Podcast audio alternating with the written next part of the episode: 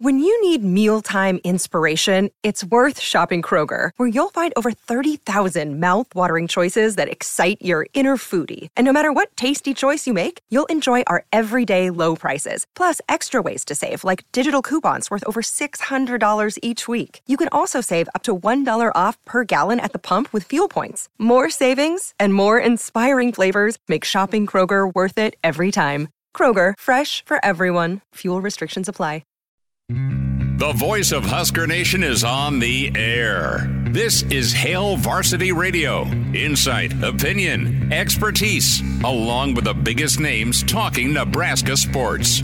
Join in with the show at 402 489 1240 or 1 800 825 5865. Now, here are your hosts, Chris Schmidt and Elijah Herbel.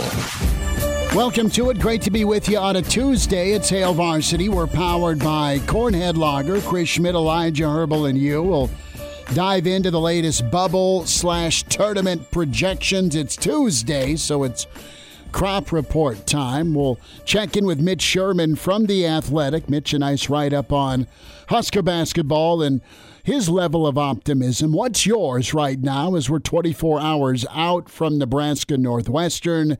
And you know how the rest of the schedule goes? You feeling okay about Nebraska basketball and dancing? Elijah and I will arm wrestle with that. You're welcome to chime in at 489 1240 or 800 825 5865. Can email chris at hailvarsity.com. And you're always welcome to check out the stream, be a part of it, and uh, jump in that way. The Hail Varsity YouTube channel can also find us on Hail Varsity Radio, Twitter on the X platform at HVarsity Radio. Some different platforms around on social media as well. ESPN 590, Omaha's ESPN, where you can find us on their Twitter platform.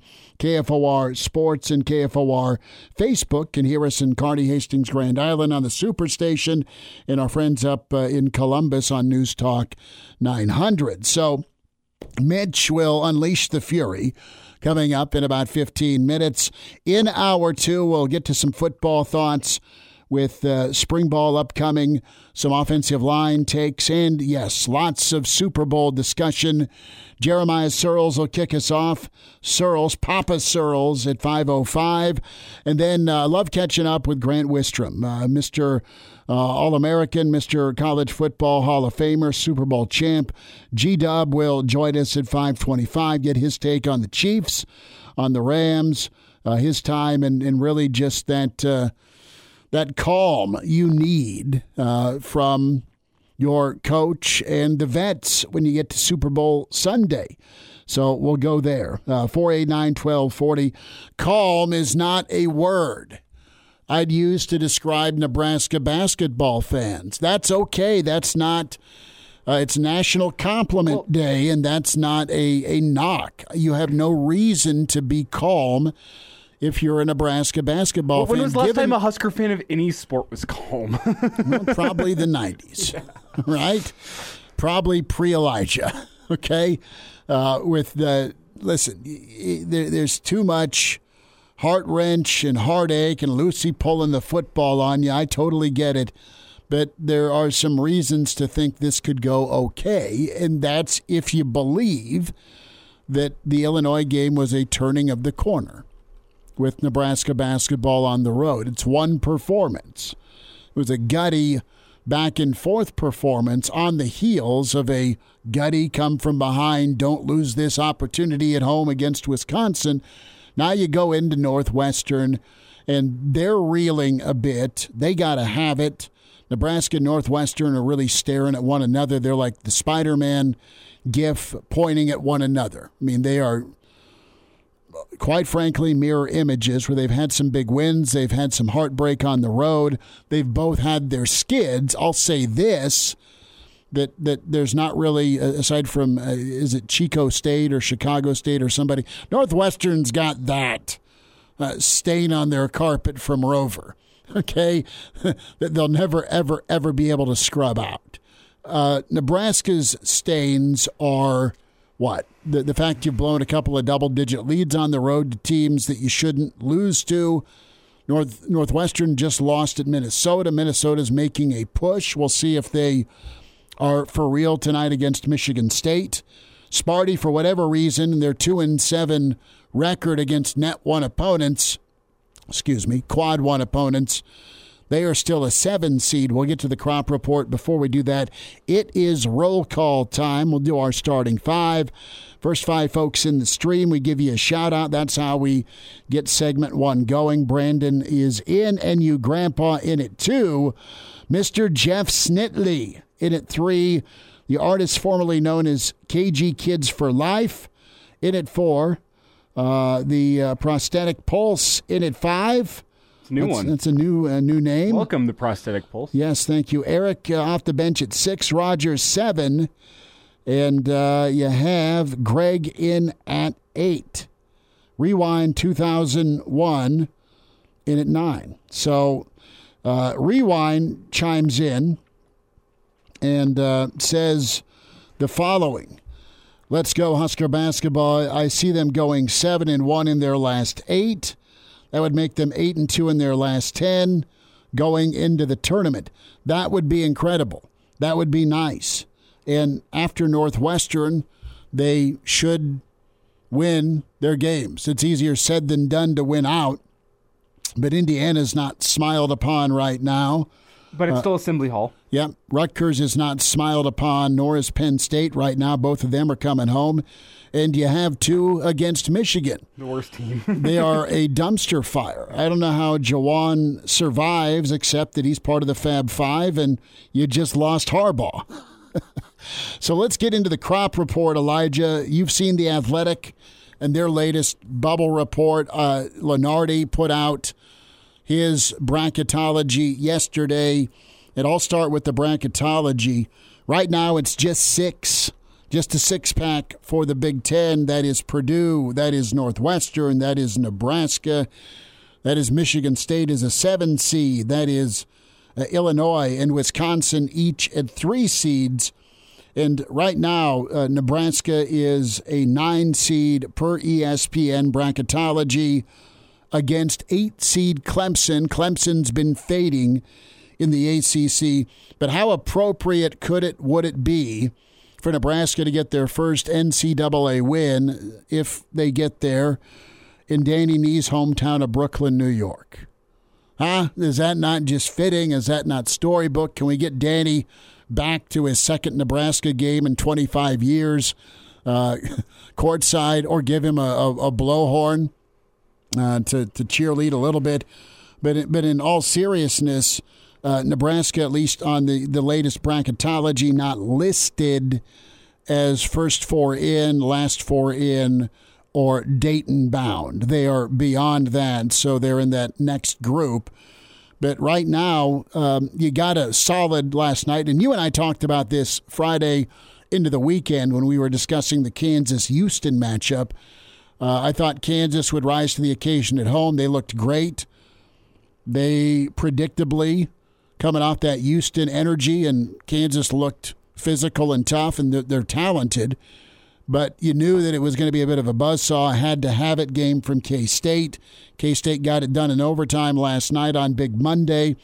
Uh, that's big for Nebraska because you want your opponents that you've beaten to have successful seasons. That was big for Kansas State. I, I, don't know that they're in because of it, but at least they're back in the conversation. It makes Nebraska look better mm-hmm. with that win. Uh, right now, you, you want Sparty to keep winning, I suppose, because of their strength of schedule. But Minnesota is a team that you could split with, and that loss doesn't look as bad anymore.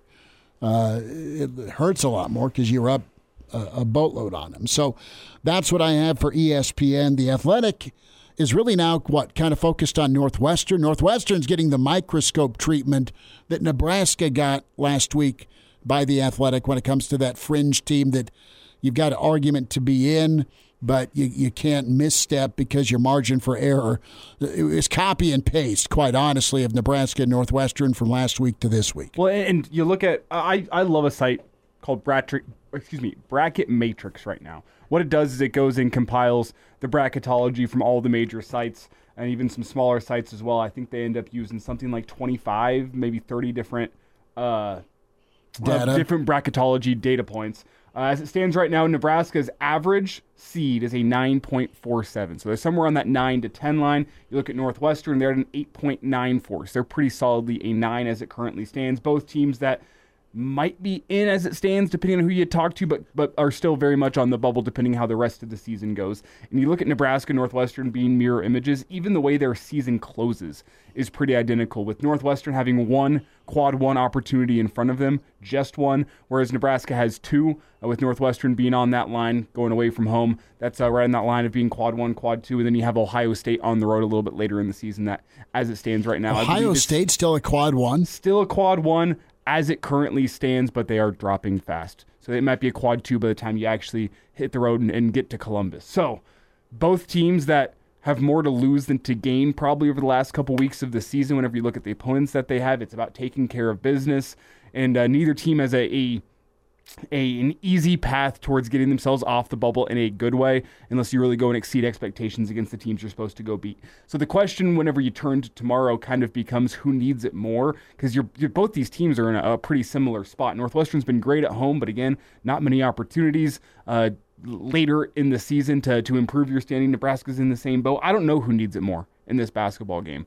And that's what is kind of concerning to me with Nebraska because I think you looked at the Illinois game, it's a game that Nebraska needed more. They played like they need it more. Are you going to get a Northwestern team tomorrow that has their back against the wall, being in very much a similar position to Nebraska? That if you drop one at home to Nebraska, it's probably going to drop you in bracketology, and and you're not in a place where you can afford to have many of those losses. I think Northwestern can can win out if they don't win tomorrow night at home, but this is a a tough time of year for a skid for for anybody, but Northwestern is really similar because I mean they're right there. I mean they they had as good a shot to whack Purdue. Think about your your monumental wins and your hey, we've got one of these for the resume nobody has, right?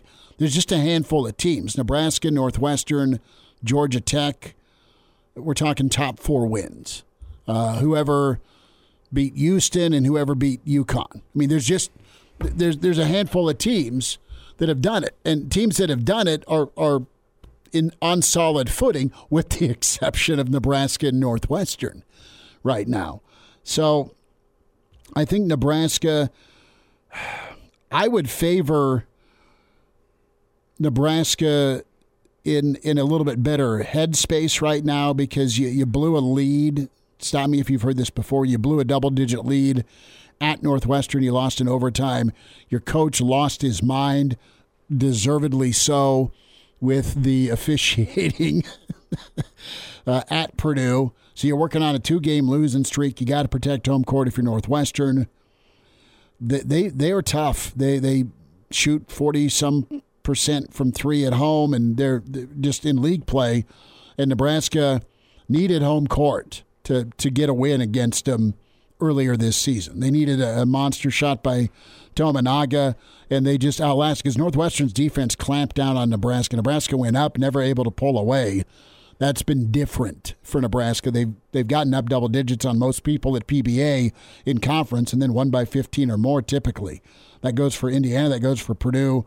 Never really grew a lead against Sparty. So anonymous checks in and has the uh, the 22 number out there. Tribute to Rex Burkhead. If we get to 22 wins in the regular season and get another two in the Big Ten tournament, are we guaranteed to be at least a three seed in the NIT? Wow. Well, another thought from anonymous I think is less tongue in cheek. Is he thinks it's much better to be a 10 seed than an 8 or a 9. I don't get your thoughts on that. Would you rather Nebraska be a 10 seed? Because I understand where he's coming Uh, from. here- the, the point being that if you're an 8 or a 9 seed, you win your first round, you're You going get up a two seed versus a one. Yes. Listen, um, the the eight nine matchup in Brooklyn that I highlighted for you, you, you take on UConn in the second round. Uh, the best I've seen Nebraska seeded was a seven seed. This was after Purdue in Charlotte, so they were supposed to take on Carolina in Charlotte. Again, this is a couple of weeks back. I I think your your best teams in college basketball right now clearly Purdue and UConn, and I would put UConn above Purdue. Those are your two. Um, and as far as your two seeds, Kansas is in there. Uh, Marquette's probably up there. And uh, Houston's probably a one. The- according to you- according to bra- bracket matrix, your top four, Purdue and Connecticut, are universally ones. Everyone Right, has them yep. as a one seed. Houston has been included as a two seed on two different brackets that they have, uh, and then North Carolina is closer to six. Excuse me, eight different brackets. They're a two seed. Okay. So those are your top four: Purdue, UConn, Houston, North Carolina. Yeah, under the two seeds, Kansas. uh, Kansas, Arizona, Tennessee, and Marquette. Right now, they have Wisconsin as a three seed, along with Alabama, think- Baylor, Iowa State. The the two seed I do not want any part of is Tennessee. okay, Tennessee scores, uh, has a great tempo, and they play defense, and they look like they actually like playing defense. They're just all sorts of a ball of energy. Although Rick Barnes has not been great in the tournament, so so there is that. Give me the, uh, the the two seed though, right? I mean, does Kansas seem more beatable? Does Arizona seem more beatable? I don't know. Just let, let's get to that point where we're getting way, way, way, way ahead of ourselves. Where Nebraska's in and they get their first round win, it will be a dogfight. Whether they're a, a, a ten seed, whether they're a eight seed, whether they're a nine seed, whether they fall to an eleven. No fun. But it should- it should but- be but at least you had the opportunity. You're in first time in ten years. And it should be noted, according to bracket, bracket matrix, Nebraska is in the bracket for every single one of the brackets that they follow. So Nebraska, Well- Nebraska's in universally, and they're in as a nine or a ten, pretty much every. We asked you, are you optimistic about Nebraska and March? We'll get Mitch Sherman's thoughts. He's up with us next from the Athletic. It's Hail Varsity, powered by Cornhead Lager.